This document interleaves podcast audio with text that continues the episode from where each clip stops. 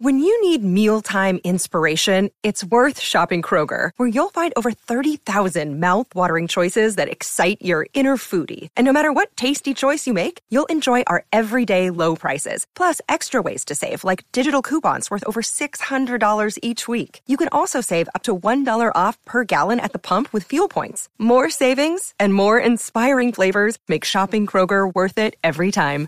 Kroger, fresh for everyone. Fuel restrictions apply. What's up, Kings fans? If you haven't heard about Anchor by Spotify, it's the easiest way to make a podcast with everything you need all in one place. Let me explain. Anchor has tools that allow you to record and edit your podcast right from your phone or computer. When hosting on Anchor, you can distribute your podcast on listening platforms like Spotify, Apple Podcast, and more. It's everything you need to make a podcast in one place. And best of all, Anchor, it's totally free. Download the Anchor app or go to anchor.fm to get started. This is for you, Kings fans, wherever you may be. All the frustration and disappointment of the past is gone. The 45 year drought is over.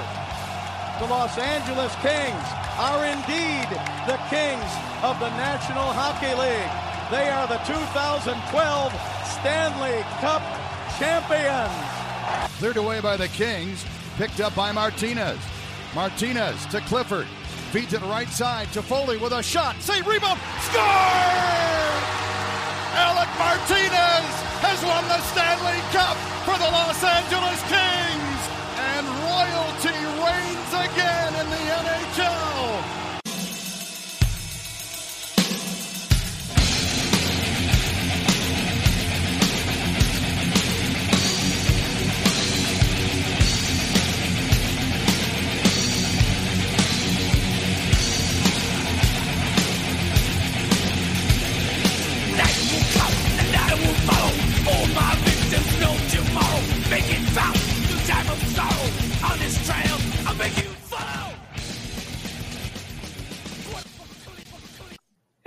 What's up, Kings fans, and welcome to the Hockey Royalty Podcast, the official podcast of hockeyroyalty.com. I'm Scott Kinville, and before we get going, I want to let you know that you can find us on social media. You can find us on Facebook at the Hockey Royalty Podcast, and you can also find us at hockey underscore royalty and at royalty underscore pod, and those are both on Twitter. I kind of screwed that up. Sorry about that. But, anyways, we got a great show lined up for you. And before we bring our guest in, I'm going to bring in my co host. So, I'm going to let you know that Russ is not here just yet. He'll be here in the second part, but he's not here right now. But as always, riding shotgun with me is the editor of hockeyroyalty.com. He is our Shakespeare. He is our Pulitzer Prize winner, if you will. He is the one. He is the only. He's Mr. Ryan Sykes. What's going on, buddy? Hey, Scott. It's been a little while since we've gotten together. How are you? Doing? I know. I know. we almost forgot what each other's voices sounded like. I uh, just I call your voicemail sometimes and then hang up. just, just to hear it. Well, I got to remember to change the message then. oh man, that's too much. Like I said, Russ is going to join us in the second half. So what I'm going to do is I'm going to bring our guest. Our guest is the author of Hockey 365 Daily Stories from the Ice. He's a hockey historian. He's also a contributor for the LA Kings. He is Mr. Mike Commito. Mike, thanks for coming on. Thanks for having me. Great to be here. So how you been? All right. Yeah, I'm holding up. You know, it's uh I guess officially the last day of August when when we're talking. So I mean, I was uh, saying to my staff this week that it's the in our in our world it's the last week of summer because then next week uh, the new semester starts up. So it was a little, uh, I think, a little disappointing to phrase it in that way, but uh, but I can't complain. Everything's going well up here in Sudbury, so I'm looking forward to the new school year and uh, the new hockey season coming up. That's right. You're you're in Sudbury, Ontario. I am. Yeah. Four hours north of uh, Toronto. So weather is still nice right now, but that's probably going to change in about six weeks or so. It's going to start to cool off. Hey, Mike, when I reached out to you a couple weeks ago to come on the pod, you said you were getting away to the cottage for a bit. Does everyone in Canada have a cottage? uh, I wish I don't have a cottage. We we were fortunate enough to have friends that have cottages, so we went to uh, we were in Quebec, just on the other side of Ottawa, okay. for a few days. Uh, our friends have a place up there, and it was uh, it was probably the first place I've been to since February of 2020. About a six hour drive away, but it felt like uh, to be in another planet because no cell service there, so I was completely off the grid. Uh, and it was just really nice to unplug for a few days and get away yeah. from Zoom and get away from Teams and all that stuff. Yeah, some sometimes it's nice to unplug. I tell these guys here, you know, I'm going to be on vacation, unplug, and I'm still responding to messages, still writing articles, you know, from my phone. oh yeah, I've done a few staycations this summer, and yeah, unless you're willing to take email off your phone, like people can get a hold of you, they can call you, yeah. they can track you down, and even if they don't think they're making you think about work, you know, you're thinking about work, right? So mm-hmm. at least mm-hmm. you, you got to go out in the bush and leave your devices behind. so, Mike, I got to ask you, just tell us a little bit about your background and how you got into kind of just. Um, obviously, a lot of people that follow you on Twitter know that you kind of you post multiple things throughout the day of uh, what happened, you know, on this day. Um, talk about how you find that, and just yeah, just uh, tell us about you. Sure. Yeah. So I mean, I've I've always loved hockey since I was a kid. I never played at an organized level. My mom likes to joke that uh, we didn't put me in because she thought it was too dangerous, but we did move around a lot when I was a kid. So I think that part that's partly the reason maybe the reason my mom said, but uh, I got to play on like backyard rinks and neighborhood rinks and things like that. Uh, so I always enjoyed it. And then I always enjoyed the history and history in general, right? So then I, I got into the history of hockey, loved collecting hockey cards, loved learning about the stories of the players. Some of my favorite cards that I had as a kid were actually like the the hockey cards of the trophies to learn, you know, why the Lady Byng was called the Lady Byng and the history behind that, and you know the Art Ross and all that stuff. So I think from an early age I was drawn to history. I eventually got into that, uh, you know, as my uh, academic pursuit. I went to, uh, ended up getting a PhD in Canadian history, but I focused on environmental history. Uh, and while I was doing my uh, my graduate work, I started to realize that the skills I was developing, you know, as a historian, were transferable to hockey. I'd always, you know, been interested in, in reading about hockey and, and reading stories about hockey, but I never pictured myself having a role in that world. But I started to think that, hey, there's plenty of hockey history out there um, you know, I think I can maybe use the skills I've been developing, but apply them to tell hockey history for uh, for a more popular audience and not necessarily an academic audience like the way that I've been doing. And so, really, I just kind of got into it from there. I started just blogging for myself. Eventually, some opportunities came up. Uh, and as a historian, I found that, you know, among my group of environmental historians, I think we were pretty early adopters of Twitter. I got on Twitter in 2011 uh, maybe just a few years after it launched. And, you know, it was a great platform for historians to connect and share work. But I also noticed there was obviously a burgeoning hockey community there. And I kind of thought that, you know, with my background, hockey history made sense. You know, I uh, admired the work that Jen Conway, uh, aka NHL History Girl, had been doing. Uh, and just tried to put my own spin on it. Uh, I started doing that, yeah, probably I guess six years ago. And and honestly, the way that I initially got into it was that uh, the Hockey Hall of Fame used to have a historic generator where you'd go onto their websites and you would punch in a day and you would hit go and it would give you uh, it would spit out all the dates you know that or all the significant moments that happened on that date. So i started mining that using that for uh, for my twitter.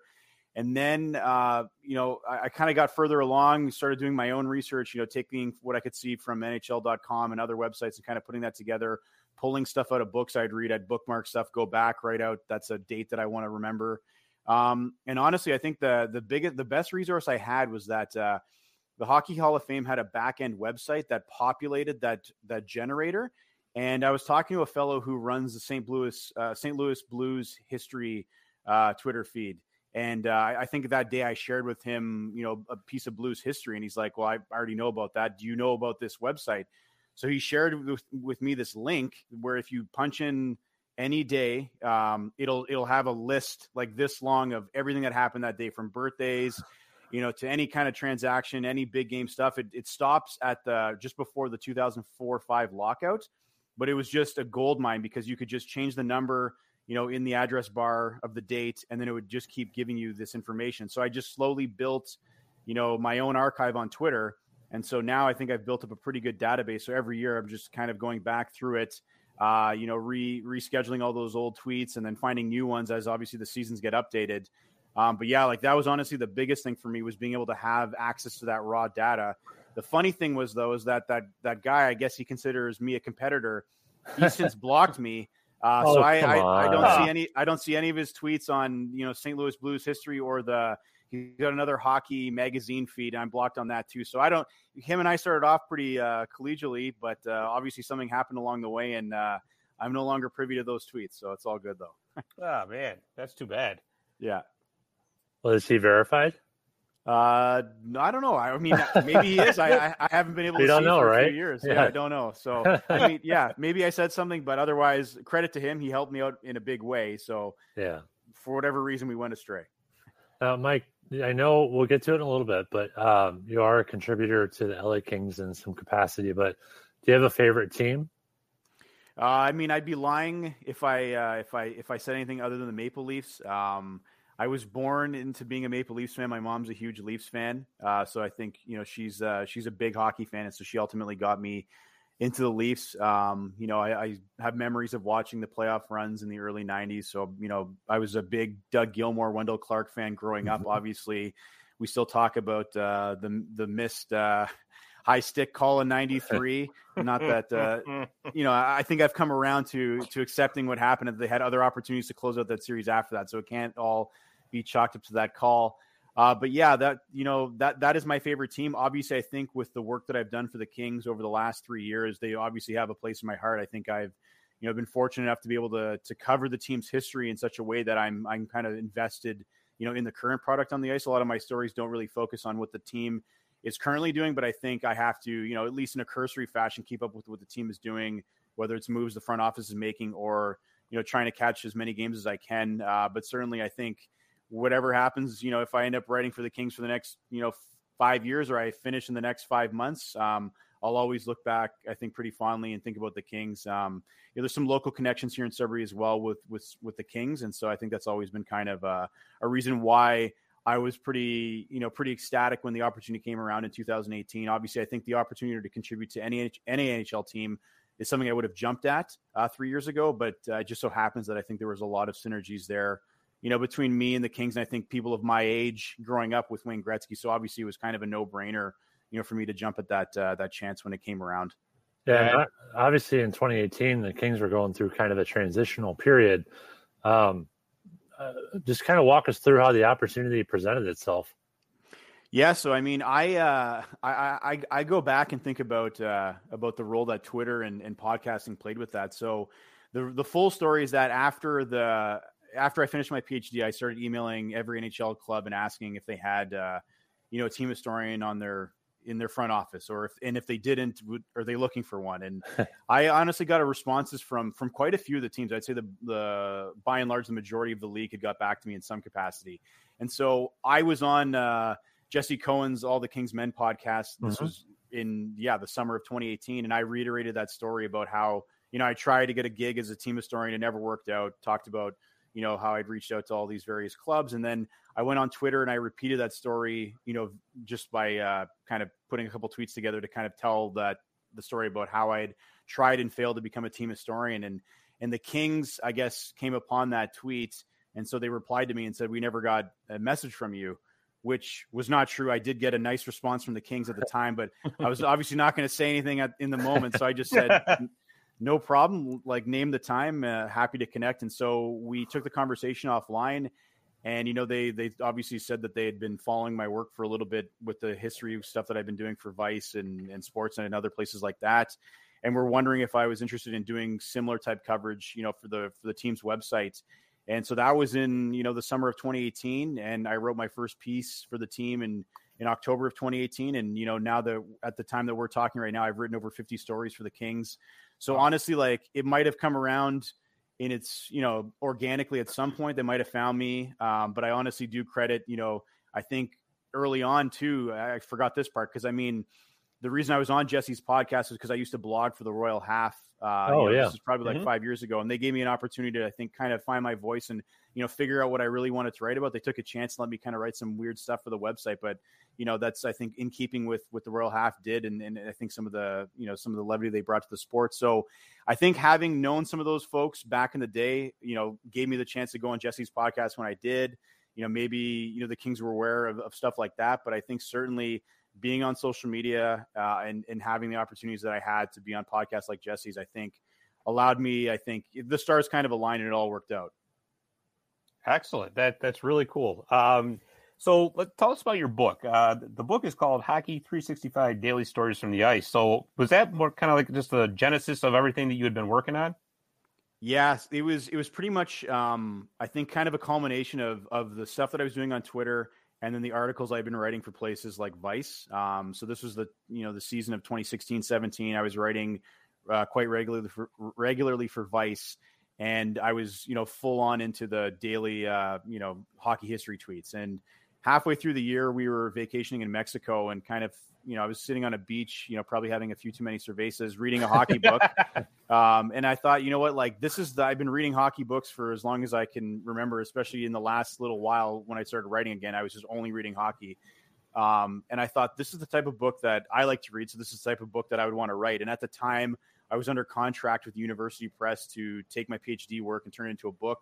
Uh, I was just never getting started with that. I just didn't have the motivation to do it. I think I'd spent too many years researching the subject and just never thought I would actually get a tangible like outcome in my hands. And so on the way home from Mexico, I sketched an outline, kind of taking the stuff that I'd done already for for Vice, uh, kind of pairing it with a lot of those uh, those tweets I'd been doing, and I had an outline of a daily moment for every day of the year. Uh, and the original idea was having these longer essays and then having shorter stories in between once we kind of got rolling and I found a publisher, we agreed that I think that pr- approach didn't make sense and the novelty of one page per day per story uh, was was really the kind was the way to go. And so that's kind of how it took shape. Um, yeah, so that was yeah th- that first book came out in 2018. Um, so I've got the second book coming out now in just less than a month away. It comes out September 28th, and again, it's that one's the same same format, Hockey 365, but the second period. Uh, but but 365 brand new stories. I always say 365, but truly it is 366 because you've got to account for those leap years. But yeah. from a marketing perspective, Hockey 366, uh, you know, doesn't have the same ring. So. well, you got to be careful too because next time it's going to be the third period, and then you'll be like the overtime, and now oh, uh, the shootout. Uh, shootout round two, three hockey three six. yeah, there's there's I think I'm definitely committed to doing the third period just to complete regulation, but you can you can go into so many different directions with yeah, like overtime, sudden death, shootouts, you know. So we'll, we'll see, I guess, how how this book does, how the third one does, and how long the publisher wants to kind of keep doing this. But uh, there's certainly enough hockey history there out there uh, to sustain, you know, several more volumes. That's for sure. Yeah, Mike, Mike, you ever you ever thought about converting like some fashion of your book into like one of those daily desk calendars where you rip off the the day and it's like a you know the facts or whatever? Yeah, I actually have because I think that that's kind of where you know probably some of the inspiration for this book came from. Um, because I think actually in the first book I talk about um, in the introduction how like I think of it as a word of the day calendar, mm-hmm. like in overdrive, um, because that's essentially the idea here is that you kind of when you go to work every day you flip over the calendar. Although um, I've always had those, people would give them to me, and then I would go into work. You know, three months had passed, and you're still kind of like three months behind. So like I truthfully never really yeah. kind of got into those, but there's definitely appeal in those, um, and that's kind of where I thought if those work and people like those word of the day calendars, then like same kind of approach here with a page a day. You know, you can pick it up and put it down. It's not a read where you know everything is is linked throughout. Obviously, it's all part of hockey history, so they're all part of the same mesh. But you could certainly pick the book up today and then read a few pages and then kind of put it away for a few days, pick it up mm-hmm. again, and you're not necessarily having to you know remember where you're at because each page starts a brand new story and they're all pretty much self-contained you know, and that's an ideal format, especially for somebody who's got a very short attention span like me. That would be that's awesome. yeah, no. It, people always say it's you know it's the perfect bathroom reader, but they kind of shy away when they tell me that as if that's a bad thing. It's honestly a oh. good thing. I mean, I think when you know when you're you're trying to come up with a concept of a book, I think your your your goal is to have people to read it, and so I think if people want to read it in the bathroom, I'm all for that. As long as somebody's you know, I think I appreciate anybody who's willing to take you know their hard-earned money and their time and spend it with my words. So wherever they want to do that is is quite all right by me, and I'm more than happy to advocate for for having Hockey 365, uh, you know, as as a bathroom reader. yeah, absolutely. And I mean, I know you already do a podcast, but that actually might be like an interesting podcast idea to take each of those you know stories and make them their own. Yeah, I agree. Or, uh, story. Uh, or even like uh, I'm probably going to get to it, Mike, but you know, bring a guest in and you know, accompany the story uh, uh, encompass it. You know. Yeah, no, and it's funny you guys say that because we'd actually talked about that when the first book came out about like doing an audio book, but rather than just doing a, a, a typical audio book, you know, maybe there was a way of packaging it as a podcast where you could do those. I could obviously read out a page and do that every day or or release them in chunks but I think as a podcast, you could, yeah, certainly bring on a guest and kind of get into more details about, you know, this this story is about you on this day, but obviously your career is much more than a page, and we can kind of talk about it from there. So we we didn't end up doing that for the first book. Um, it's certainly something I'm interested in. People have always told me that audiobooks are very difficult. You've got to spend a lot of time you know, in the studio doing that. Um, I, I, certainly think that, especially for for a book of this length, um, it would be a it would be a tall order. But I think a podcast might be a more uh, you know manageable format, and, and, maybe just picking and choosing some of the moments from Hockey 365 rather than trying to to tackle them all and, in what would end up being probably like I don't even know how many hours it would be, but uh, it would be a it would be a pretty long audiobook. And that's kind of a perfect segue to what I want to talk about next is your Unlikely Innovators pod. You know, tell us how that kind of came to be and um, just, I guess, what your goal of each episode is. Yeah, we've uh, so I've I've all I've obviously been interested in podcasts. I've been fortunate enough uh, that that people like you invite me on their podcast. Uh, so I've been doing that, you know, for for a few years now. Uh, people have I've often thought about starting, you know, my own hockey podcast. I just never never found the time. I think I was at, you know, writing has always been my focus, and so I've always thought of it like if I started my own podcast, it would probably come at the expense of some of the writing I was doing. So it never was really a good time, you know, to start something new. Um, but it was kind of always in the back of my mind. And then what I realized was that, you know, maybe, you know, hockey is not the way to go for me right now. Cause again, I was, you know, with my writing commitments and, and all the other stuff I wanted to do. Um, I have a, a, colleague that I work with and a friend of mine, Steve Gravel. Um, we both work at Cambrian College and we were both, you know, big consumers of podcasts. We've often talked about, you know, could him and I do a podcast just based on some of the, you know the ramblings we have you know with each other in the office. And and we're like well no one's going to listen to that podcast but what people might listen to is if it was about work and kind of highlighting you know the work that we do in the world of college applied research. And so um, that was kind of where the idea came. It was it was this past summer you know we thought that maybe that would be a good way to highlight an interesting story you know that's happening in the world of, uh, of, of college research and in the private sector in terms of r&d and innovation and so him and I just kind of started doing it where we would we were focusing on different topics every week, you know, kind of going through the ins and outs of what college applied research is. Uh, but we really realized that I think for us to sustain the momentum, we had to start having on on guests, and that was really the that we were going to eventually get to that point anyway because we called the show the Unlikely Innovators because for a number of reasons, um, I think here in Canada, especially in Ontario, colleges are not seen as places where you would go for for innovation or research. It's often it's often the universities that are thought of as the the bastions of research, but really colleges help companies innovate every day.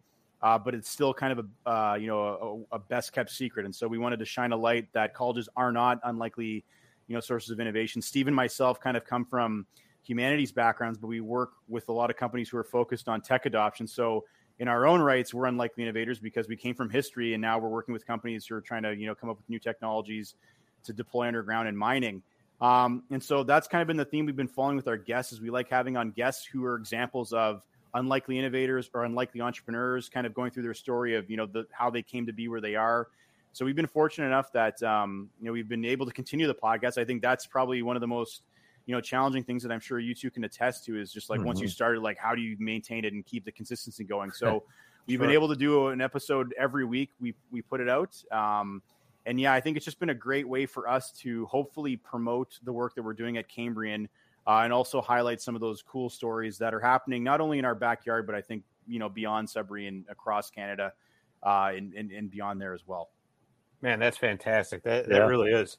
And you know, I mean, obviously you are, are so much more than a, than a hockey writer and historian. Obviously, with that podcast, and you're also involved with a foundation, uh, the, the NEO Kids Foundation, correct? Yep. Yeah. Neo yeah, tell us a little bit about that.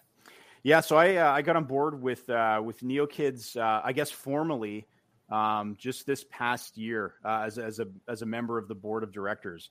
Uh, but I've I've all I think often uh, you know been a supporter of Neo Kids locally here in town. The whole purpose of Neo Kids is is obviously just to kind of just a quick geography lesson here. Sudbury is about four hours north of Toronto, and obviously you know Toronto has a sick kids uh, hospital, which is you know world renowned for its care, uh, you know mm-hmm. for for kids and, and, and their families as well.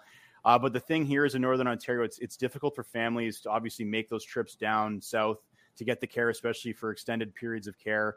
Uh, it often leaves a kind of family split apart. So the goal of Neo Kids is to help realize that that goal of a specialized care facility that's available to families and kids in northeastern Ontario. So not only Sudbury, but you know places like Timmins, North Bay. Obviously, those are much like Timmins is much farther away from Toronto than we are. It's about a you know seven eight hour drive. So certainly it's difficult for those families in those parts of the region, you know, to get the care uh, and attention that they need. And so, uh, it's obviously been a cause that's been near and dear to my heart. Um, it's cliche to say it, but uh, you know, we had a, a, a, scare when we were in Toronto actually, and it just so happened that we were in a hotel that was just a block down from Sick Kids, and my daughter had an accident in the hotel, and we were able to go there and and the care that we received was was honestly second to none, and it just made me you know feel so thankful to have access to something like that, you know, and in that moment just down the street. But obviously, if we were in Sudbury, you know, it might have been a different story, and so it, it made me, I think, a little bit more you know, appreciative of, of, places like that and made me want to give back more locally to help ensure that families who are going through much more, you know, uh, scary things than we did that day, um, mm-hmm. especially mm-hmm. over long periods of time, that they deserve to have, you know, the proper care and attention that their kids need and, and close to home. And so I got I got involved with them. Uh, the, the interesting thing about Neo Kids is obviously Nick Foligno is is a huge supporter of Neo Kids as well. His daughter Milana has obviously had her own her own struggles growing up, and and so I think that he realized that the care that you know she's been getting, you know, in the United States is obviously he sees the need for that in northeastern Ontario as a good Sudbury boy, and so you know he's uh, I think uh, the honorary chair of the board. So there's obviously some already some hockey connections there. Every year he does uh, this tournament called NHL versus Docs, where some of the doctors from the hospital would play against uh, some NHL players. So Nick would usually bring in some his some of his teammates from Columbus. Now he'll obviously be if he does it next year, it'll be maybe some teammates from Boston. You know, probably some former teammates from Columbus. His brother brings uh, you know some players as well, and it's a great way for the fans to get some you know some some NHL action in, in August. So you get uh, you know you get some some exciting games. Obviously, we haven't been able to do that uh, because of the pandemic, but uh, but I think he wants to do one last send off before you know before closing the chapter on on that particular uh, that fundraiser. But uh, yeah, all that to say, I know this has been a really long answer, but uh, when the no, first book came great. out, you know, one of the things I wanted to do was was was try to obviously get the book into as many hands as I could, but also give back. So I did a fundraiser with Neo Kids for Giving Tuesday that year. Uh, I donated all the proceeds from a book sale that I did over a course of two weeks and gave that back to Neo Kids. So, um, yeah, so all that to say, you know, it's been a few years since I've been trying to find different ways, you know, to help raise funds, tie it into hockey. Um, but uh, but I've been fortunate enough to be able to join the board, um, you know, over this past year and really get involved in a in a more uh, you know formal and strategic way. And I mean, your answer was was perfect because it kind of resonated with me, and it's partly why we haven't had a a, a podcast episode in I don't know what's got three weeks. Yeah, yeah, two three weeks. But um, last week, my uh, my four week old daughter, she was in the pediatric ICU with uh, RSV. Oh. Um, but you know, the hospital is 45 minutes from us. I also have twin three year olds, so I'm staying home with them. My wife's mm-hmm. at the mm-hmm. hospital with their newborn, then she'll come home and I'll go there. So we're like always displaced. So I mean, you're kind of yeah, yeah. what you just said kind of resonated with me, just what I recently kind of went through. Well, sorry to hear that. Hopefully, hope, how how is uh sorry, is it your four week is uh four week old daughter? Yeah, she's doing much better. Yeah, she's doing much better. That's good. Yeah, that's thanks. great to hear. Yeah, and I can tell you about my full time job. I'm a firefighter paramedic, and there's nothing scarier than seeing a kid in distress. It's you know mm-hmm. that's hard. That that really is. So, you know, good for you, man, for doing that work because you know that's that's wonderful what you're doing. It, it really is, Mike. Thanks. But uh, so uh, now that the uh, season's going to be getting started back up here again, anyways, um, and hopefully everything stays normal. Uh, any plans to get to a Kings game, say Toronto, Buffalo, anything like that? I, I would love to. Yeah, I'd love to. Um, it's it was one of those things that we were discussing, you know, before the pandemic happened. I think that was the year where I was going to try to either go down. Um, to Toronto to catch them there. The timing didn't work out with work, but uh, like my goal was actually to go to LA and watch, you know, watch a game at Staples. So very cool. I, yeah. I don't think that's I don't think that's going to happen this year. That's still probably like a, another year away. Yeah. Uh, but I think obviously if things continue to if things go well here in Ontario, and again we're kind of uh, it's not necessarily trending, I think, in the most uh, positive direction that we thought maybe three months ago. But ideally, I'd love to love to catch some Leafs games this year. It's been a while. Um, the last NHL game that I went to was actually in Minnesota, the the Wild host of the Oilers. So at least I got to see, you know, Connor oh. McDavid. There was there was a few fights that night, so it was a pretty exciting game. Um, but that was the last time I've seen I've seen NHL hockey. So um, we'll see what happens this year. But obviously, if I can't get to a game, I'm I'm just pretty excited to you know to watch the season start at, at probably a normalish time of the year. You know, for the first time in a while, and start to maybe feel you know that things are kind of getting back to normal. Yeah, and yeah. Mike, kind of last question, and we'll let you go. But just want to get your preliminary thoughts on uh, predictions for the Leafs this year. Now that they're back in uh, their normal divisions. Yeah, well, I mean, I think you know it's funny because the Leafs don't typically have a problem in the regular season, right? So, like, I, I fully expect that. You know, obviously they're going to have more competition. You know, kind of being moved back into their traditional uh, format. So, I, you know, I think that they've got some stiff competition in that group. Uh, but I fully expect that they'll probably put together a pretty solid regular season campaign. Mm-hmm. It's obviously the playoffs when you know none of that matters anymore, right? It's the it's the record that you kind of set, you know, each each game, right? So I mean, I think like most Leafs fans, you know, when they left when they were eliminated in the playoffs, I you know I joked, you know, if the Kraken were taking new fans, and um, you know, I was obviously you know, people were getting on my case that like I was a fair weather Leafs fan, but I mean, in reality, like I was just you're frustrated. I'm, yeah, I'm frustrated, but like any any dyed in the wool like Leafs fan knows that like you're getting sucked back in no, next year no matter what. Like yeah. people like to say like I'm I'm done with the Leafs. I'm not watching Leafs anymore. I, you know, after a few months go by, like you can't just you know pick up and root for another team. Like unless of course something disastrous happened and you had to like for like just disavow the franchise. But yeah. I think you know playoff losses are one thing. So I think I'm I'm invested. I'm ready to get hurt again. Um, so go Leafs, go. it's kind of like Lucy and Charlie Brown on the football, you know? Yeah, yeah. And, this is going to be hate... the year that she holds the football, and yeah. every year, you know. and I and I hate to put you on the spot, but are they going to be able to re-sign Morgan Rielly? Oh, I mean, yeah, that's, that's going to be a tough one. I mean, I think if we've seen anything over the summer with the price of uh, a free agent defenseman, like it's yeah. That's going to be quite the payday that he's due for if you look at some of his contemporaries right now, right? So, I mean, I don't know how they're going to make that work. Um, I mean, he's a great player. I've I've obviously loved his tenure with the Leafs, but but certainly there'll be some other con, you know considerations. But I'll be interesting to see what they do with that. But I think certainly nobody thought uh, you know heading into the offseason that some of those prices we'd see for some of those defensemen certainly I think changes. Uh, mm-hmm. You know, maybe sure. what we thought Rielly would get you know a year ago versus you know what he's probably in line for now.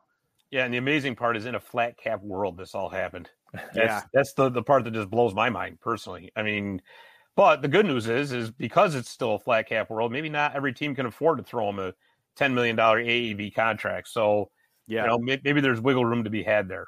But yeah, so no, it's going to be interesting. Yeah, because I mean, it's funny. Last year, you look at you know the prices that they they got TJ Brodie. I think that now is obviously a great deal. Uh, sure. So, but but certainly, yeah, it's going to be. Uh, it'll be interesting. Uh, one thing you can say about the Leafs is they're uh, they're never short on excitement. So whether it's good or bad, uh, they always keep you on your toes. Absolutely, absolutely. Well, Mike, thanks a million for coming on and taking the time to be with us. We really appreciate this. No, my pleasure. Thanks for having me, guys. Appreciate it. All right, absolutely. Thanks, Mike.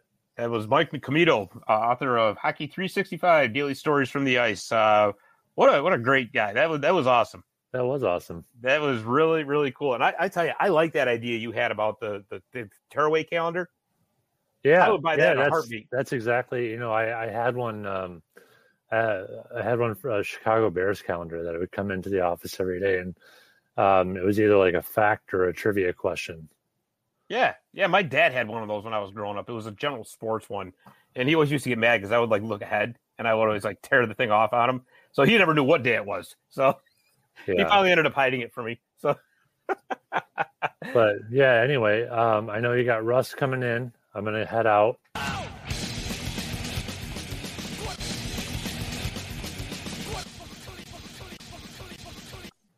Hey, what's up, Kings fans, and welcome back to part two of our podcast. So, we've lost Ryan. Ryan had uh, apparently had editor Shakespearean type things to do. So, but don't, don't fret because in his place we have our other regular co-host coming on back for part two. He is known as the Prince of PDO. He is the Prince of Cor- or the King of Corsi, I should say, but he's also the birthday boy. so I'm going to bring him in, Mr. Russell Morgan. What's going on, pal? What's up, Scotty? Good to be back uh, talking Kings hockey again. Yeah, how was your birthday? It was good. It was good. Uh, got to go to the uh, skills showcase on Saturday. Um, that was a lot of fun. The Kings did a, a really good job uh, getting the fans excited. The, I know the fans got a kick out of it, and the some of the future stars got to show off their skills. I, um, and then went to the Dodger game that night, and uh, Dodgers got a victory over the um, Colorado Rockies. So all around, good day. Good day. Yeah, I saw that on, on your on your Twitter feed there. It, it, looked like a great night. Yeah, it was a great night. So always uh, when you can see Kings and uh, Dodgers in the same day, it doesn't happen too often. So that was pretty cool. I don't yeah. I think that was probably the first time I've ever celebrated my birthday in Staples Center. Don't usually see the Kings on the ice in August, so that was pretty yeah. cool. Well, that's cool. That's really cool. Yeah. And you know, speaking of cool too, um, I just want to let everybody know before we get going here, our colleague uh, Ryan Cowley, who does tremendous work for us here at HockeyRoyalty.com, his mm-hmm. article is top notch. Well, he's actually released a book. Uh, it's called "All the Right Words: My Journey as a Sports Writer Who Stutters." And uh, you know, best of luck to him. I'll tell you, to do what Ryan does is is absolutely incredible.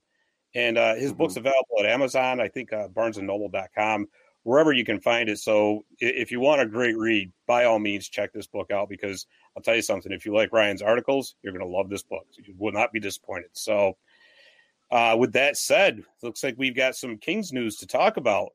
Um, a certain Mr. Russell Morgan himself got to attend development camp. So, uh, tell us, buddy, what did you see at development camp? Yeah, I was there for a couple days. I was there for um, the Wednesday afternoon session and a little bit of the Friday morning scrimmage. Uh, it was really cool. Uh, just being able to see Kings hockey, I guess, uh, was always is always a fun thing to see. There's a couple of fans there, so um, I'm sure they got a kick out of it also. But yes, a lot of good uh, young players uh, in the mix.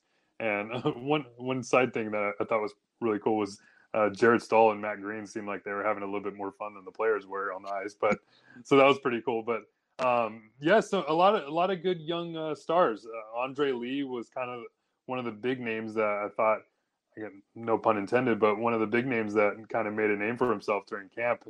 Um, big kid, he's seventh round pick in 2019, and uh, when he's able to get the puck along those boards, it's hard to get away from him. I mean, he's got those Alexander Frolov uh, skill set when in terms of protecting the puck along the board. So, and he he had a nice little goal um, during five on five play on Wednesday, uh, scoring top shelf. Kind of got some oohs and ahs from the crowd, so that was pretty cool.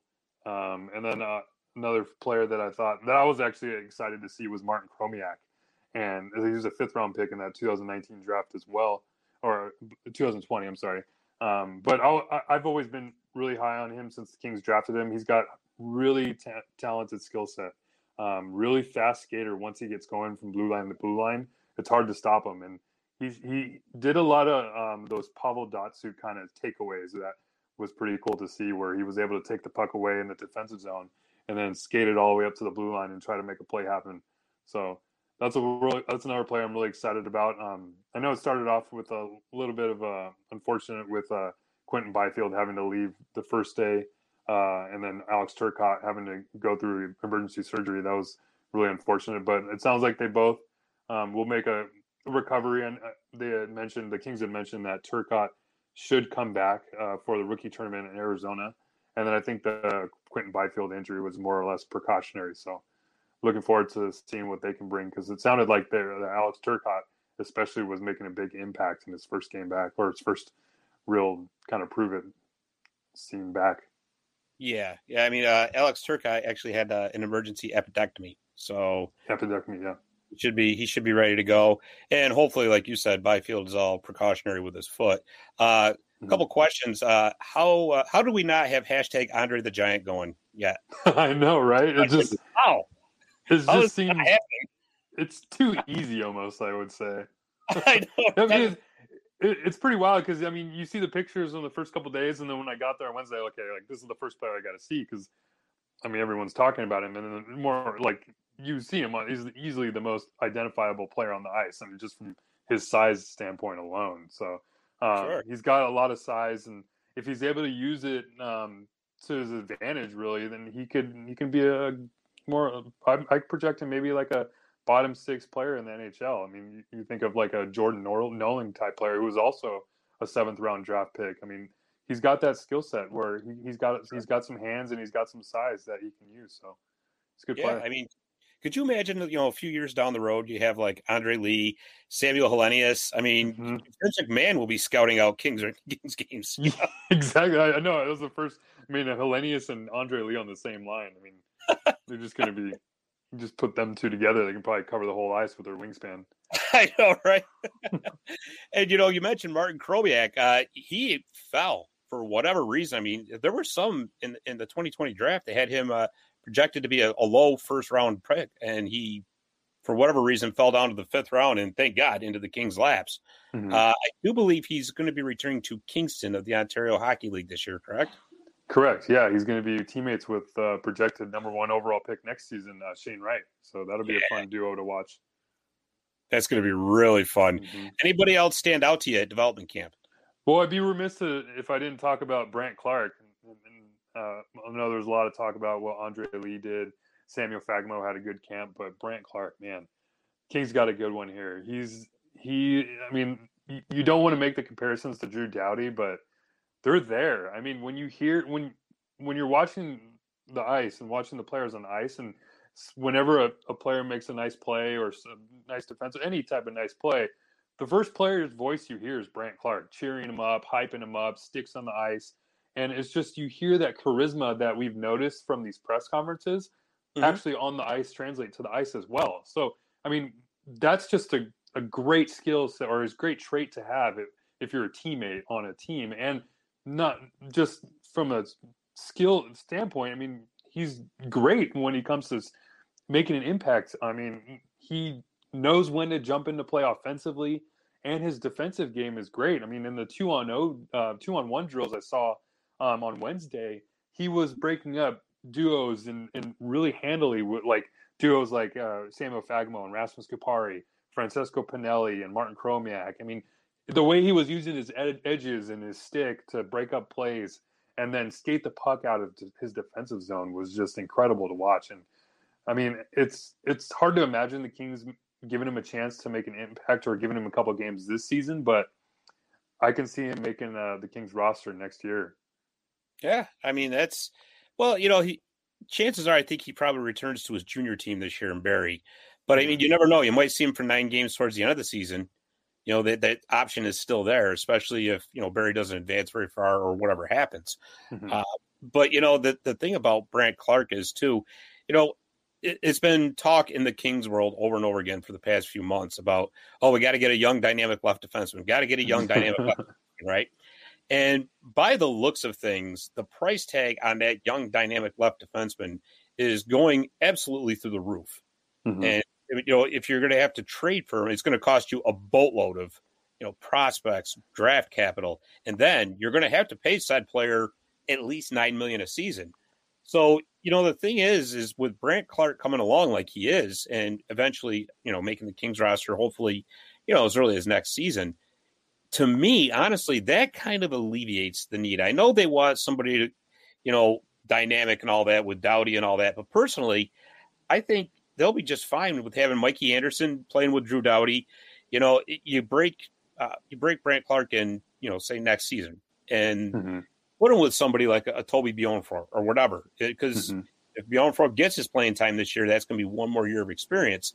So to me, it, it almost kind of cancels out the, the need to go overboard. Anyway, I'm sure eventually they would like to have a little bit more scoring from their left side, mm-hmm. but you know, with that said, it also kind of looks like the Kings have got a ton of defensemen all of a sudden as far as coming up through the ranks. So something is going to have to give here eventually.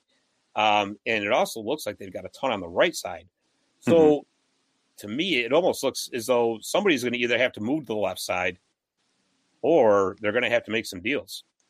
Yeah, I, agree with everything you said, and it's funny that you mentioned that some a player would have to move to the left side uh, who's on the right side because I mean, we're looking at the prospect depth chart. We're talking about Drew Doughty, who's not going anywhere. Matt Roy, who I think they should hold on to, who's great talent. Sean Walker, who knows, he, that might be the player that the Kings potentially move. Um, Brandt Clarke, Brock Faber, Helge Grans. Um, there's there's just names that go down the line there. I mean, Jordan Jordan Spence, yeah, who also had a good camp.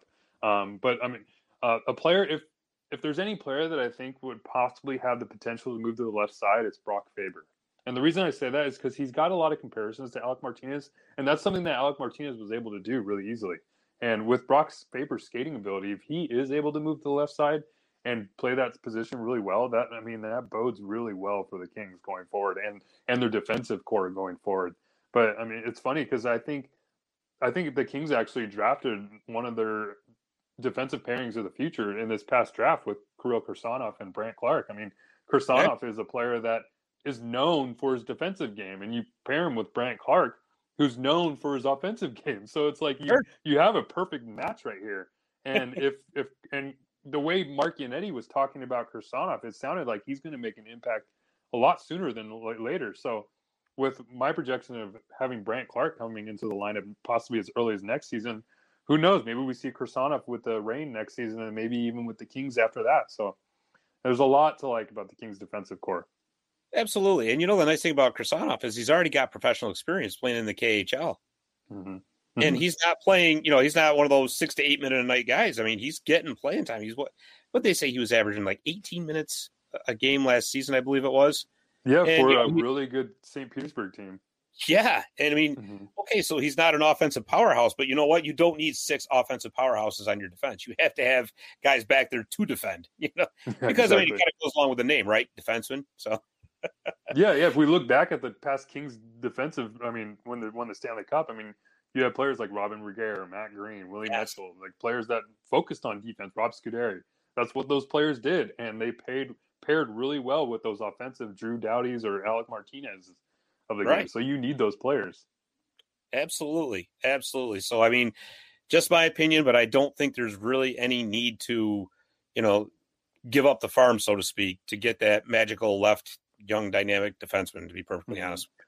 Yeah, uh, there's, there's, not really any available either. I mean, yeah, yeah. like you mentioned, it's like you hear the names floating around. I mean, we talked about possibly um, Rasmus Dahlin. It doesn't sound like he's going to yeah. be on the move. I mean, but I mean, like you mentioned, the way heart. that yeah, exactly. I know, much to your displeasure, but the like you mentioned, like the the price that you'd have to pay for. I mean, look at what Seth Jones of all people got. He got what two first round picks and and the contract that he he got is just. I mean, the Kings should be lucky that they didn't have to dig into the prospect pool for any kind of deal and just being able to acquire the players they did like Viktor Arvidsson and Phillip Danault with giving them no high end prospects at all. So exactly. Exactly. I mean, and really the only one that I could potentially see even being available, and he's not doesn't qualify under the the young part of it, but Morgan Rielly, maybe if the Leafs can't afford to re-sign him, but mm-hmm. there and again, he's going to want to get paid because he's going to be hitting his first big UFA contract, and that's you're looking at guess what, nine to ten million a year, and do you really want to pay that kind of money for Morgan Rielly? Personally, I, I don't think that'd be a good move for the Kings, but yeah, I'm not Rob Blake, so I don't know, but let's we'll see what happens. so speaking of Kings defensemen, uh, unfortunately, we have an injury to report.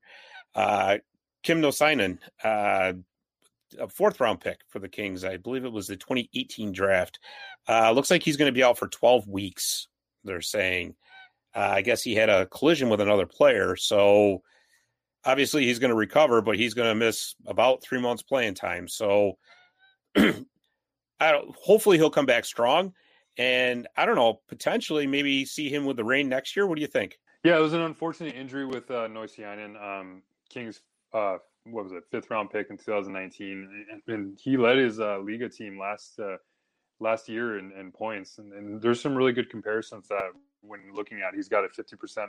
Looking at hockey, hockeyprospects.com, or hockeyprospecting.com. Uh, he's got a 52% NHLer probability. So he's got some good skill, and he's uh, really known as a kind of an offensive type defenseman. He's, he's on the smaller side. Um, but if you're looking at uh, closest comps right here, I'm thinking about like a Brendan Smith or Jake McCabe. So possibly seeing him with the Reign next season. I, I believe he might still have a contract with uh, the Liiga team over there in Finland, but we'll see what happens next season. Yeah, and you know what? You know, the more I think about that, if he does have a, another year with Liiga, it might almost be better off for him to stay over there to play in that league.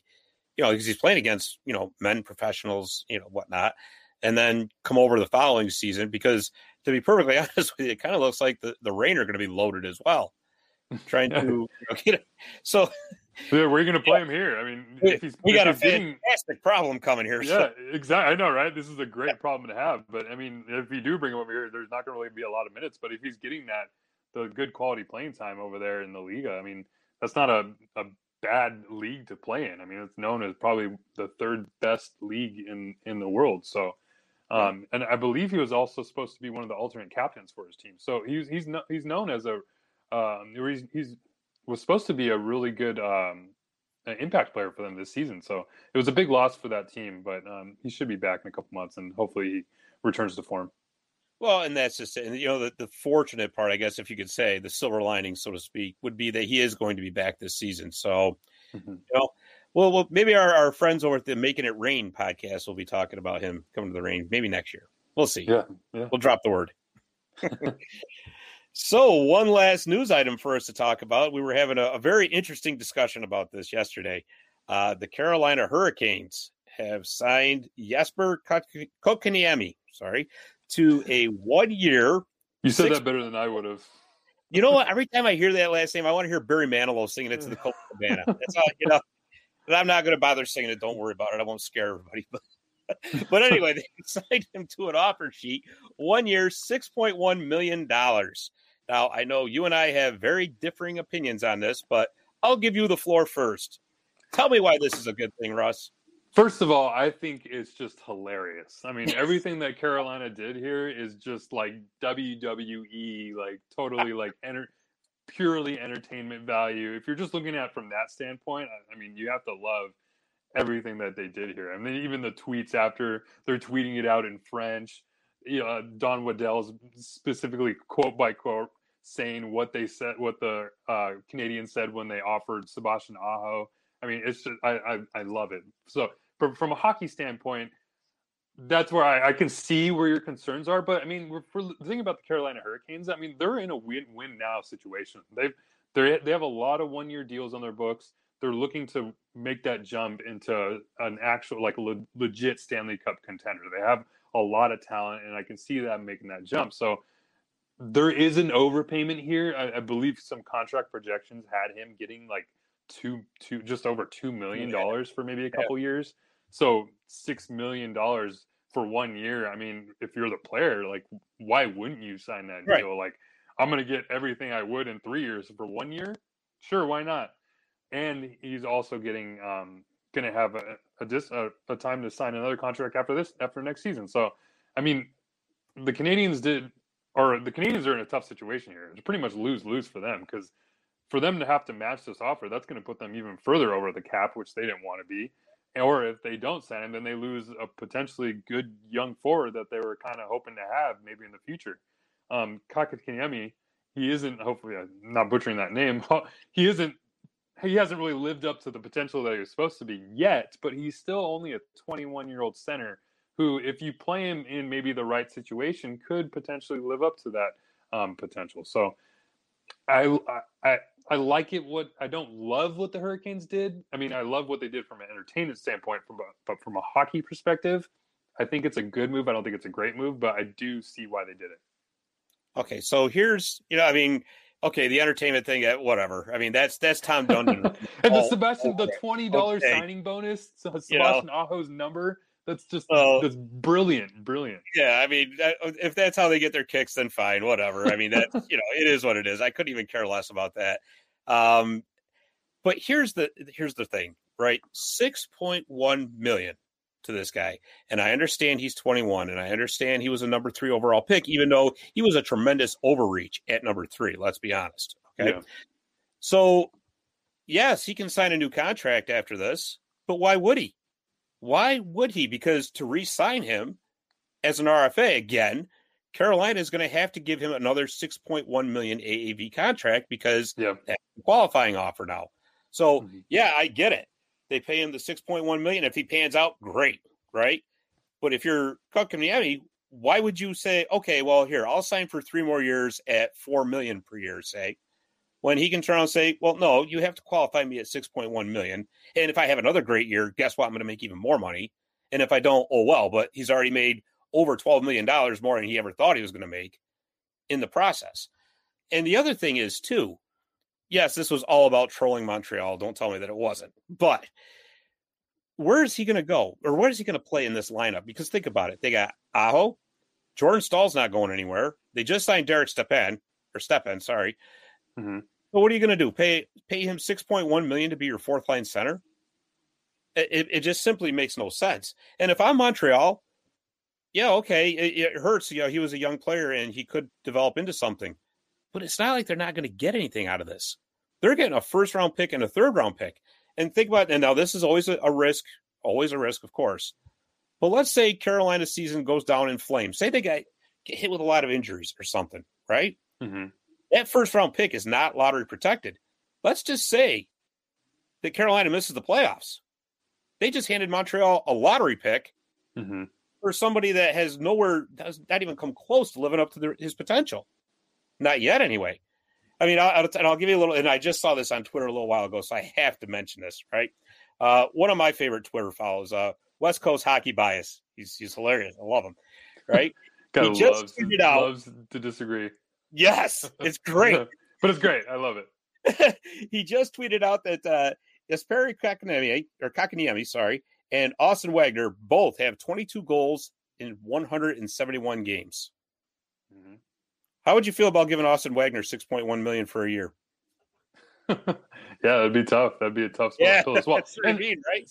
so, and I, and I think this is kind of where, I mean, oh, I've mentioned this before, but I, I think the Canadiens' run to the Stanley Cup Finals this past season was the flat, like the flash in the pan. That I, oh, that, that was smoke and mirror. Yeah, I think we all kind of maybe can agree on that. I right. know Canadians don't think so, but I mean, this team wasn't projected to be as good as they were last season. They're still a young and almost kind of in the middle of a rebuild kind of team. I mean, they don't even really have their number one goalie, um, who's still in the he's in the prospect pipeline to back up Carey Price. I, the name is not on top of my head right now, but I mean, you you look at their their lineup right now. Nick Suzuki is still a young player; he's still developing. Yes, Barry Kotkaniemi is still still developing. I mean, Shea Weber. I mean, now he's probably not even going to play anymore. I mean, so that um, the impact that players like that made, it almost elevated their value maybe a little too much to where now they can't really afford them and they weren't really looking to have to pay that much money to some of these young players now.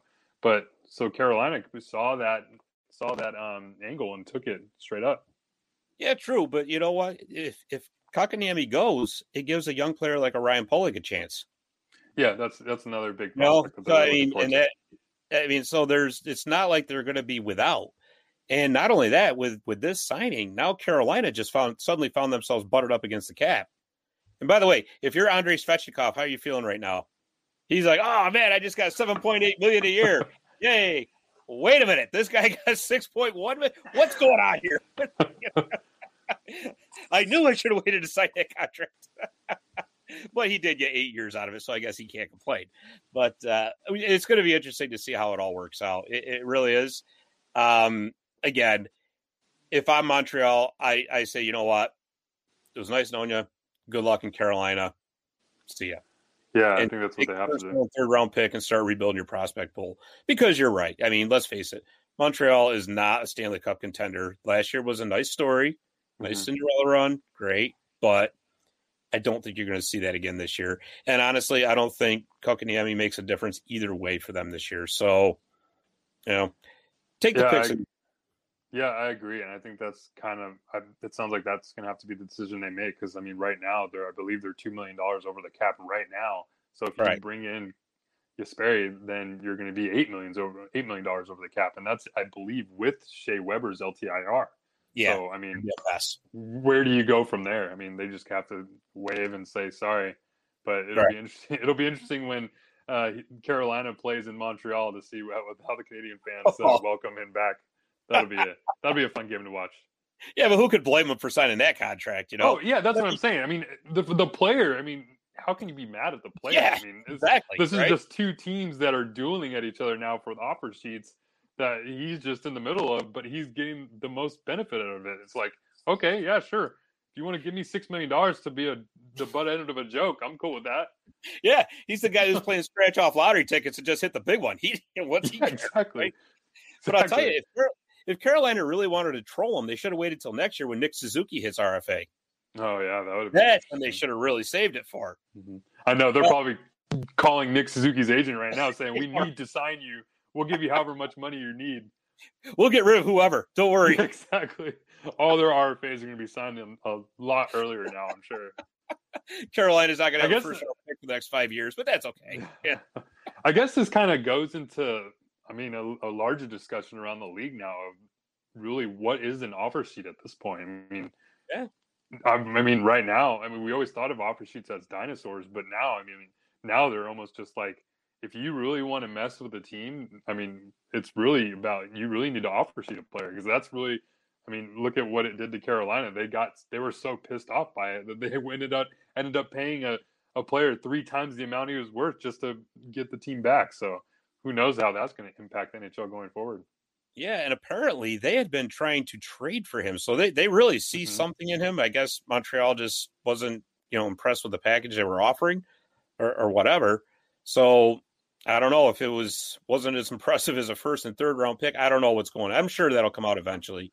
But yeah, yeah, he's got some he's got some Finnish friends on the team as well. I mean, Aho's from Finland, Tero Teuvo Teravainen also. I believe he skates with them in Finland quite a bit. So I'm sure they saw that chemistry and wanted to have it in Carolina. So there's a, there's a lot of dynamics going on in Carolina with the signing of Tony DeAngelo and this yeah. and the whole like all the Caniacs. It's, it's really a kind of a WWE kind of yeah, yeah NHL I, franchise. It's, I just think it's funny that you know some of these people that think that you know they just signed you know Wayne Gretzky or something. It's yeah, like guys, know, yeah.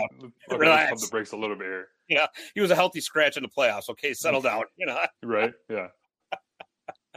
but uh, you're right. That's a, that's a very interesting dynamic because not only you know like you just mentioned the DeAngelo signing, but Dougie Hamilton's gone.